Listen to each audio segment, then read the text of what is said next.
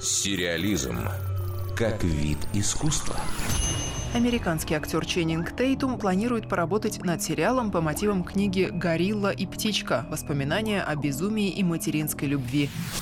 Издание совсем свежее, вышло в свет в сентябре этого года. Автор Зак Макдермот описал в этом произведении свой опыт борьбы с биполярным расстройством. Он был успешным нью-йоркским юристом, а после опустошающего нервного срыва его жизнь разделилась на «до» и «после». Болезнь сломила его и уничтожила личную жизнь и карьеру. Книга при этом не то чтобы очень уж сгущает краски. Страшного там хватает, но находится место и юмору. Текст рассказывает о приступах паранойи, пробежках голышом по кукурузным полям, странных видениях и навязчивых идеях Макдермота, например, о том, что он участник телешоу. Единственным человеком, который не бросил мужчину в столь сложный период, а оказал нужную поддержку, была его мать. Над сюжетом сериала поработает сценарист драмы «Разрушение» Брайан Сайп. Права на экранизацию уже куплены. Ченнинг Тейтум выступит исполнительным продюсером.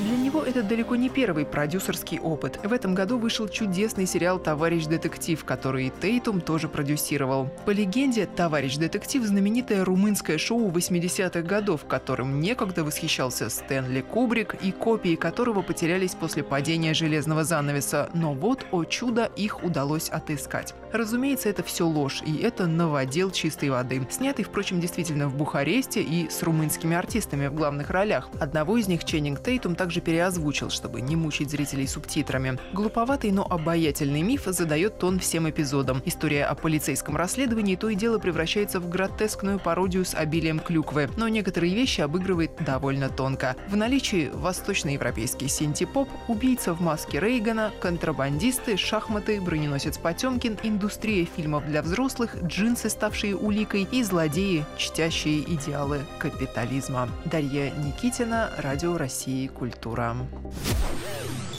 Сериализм.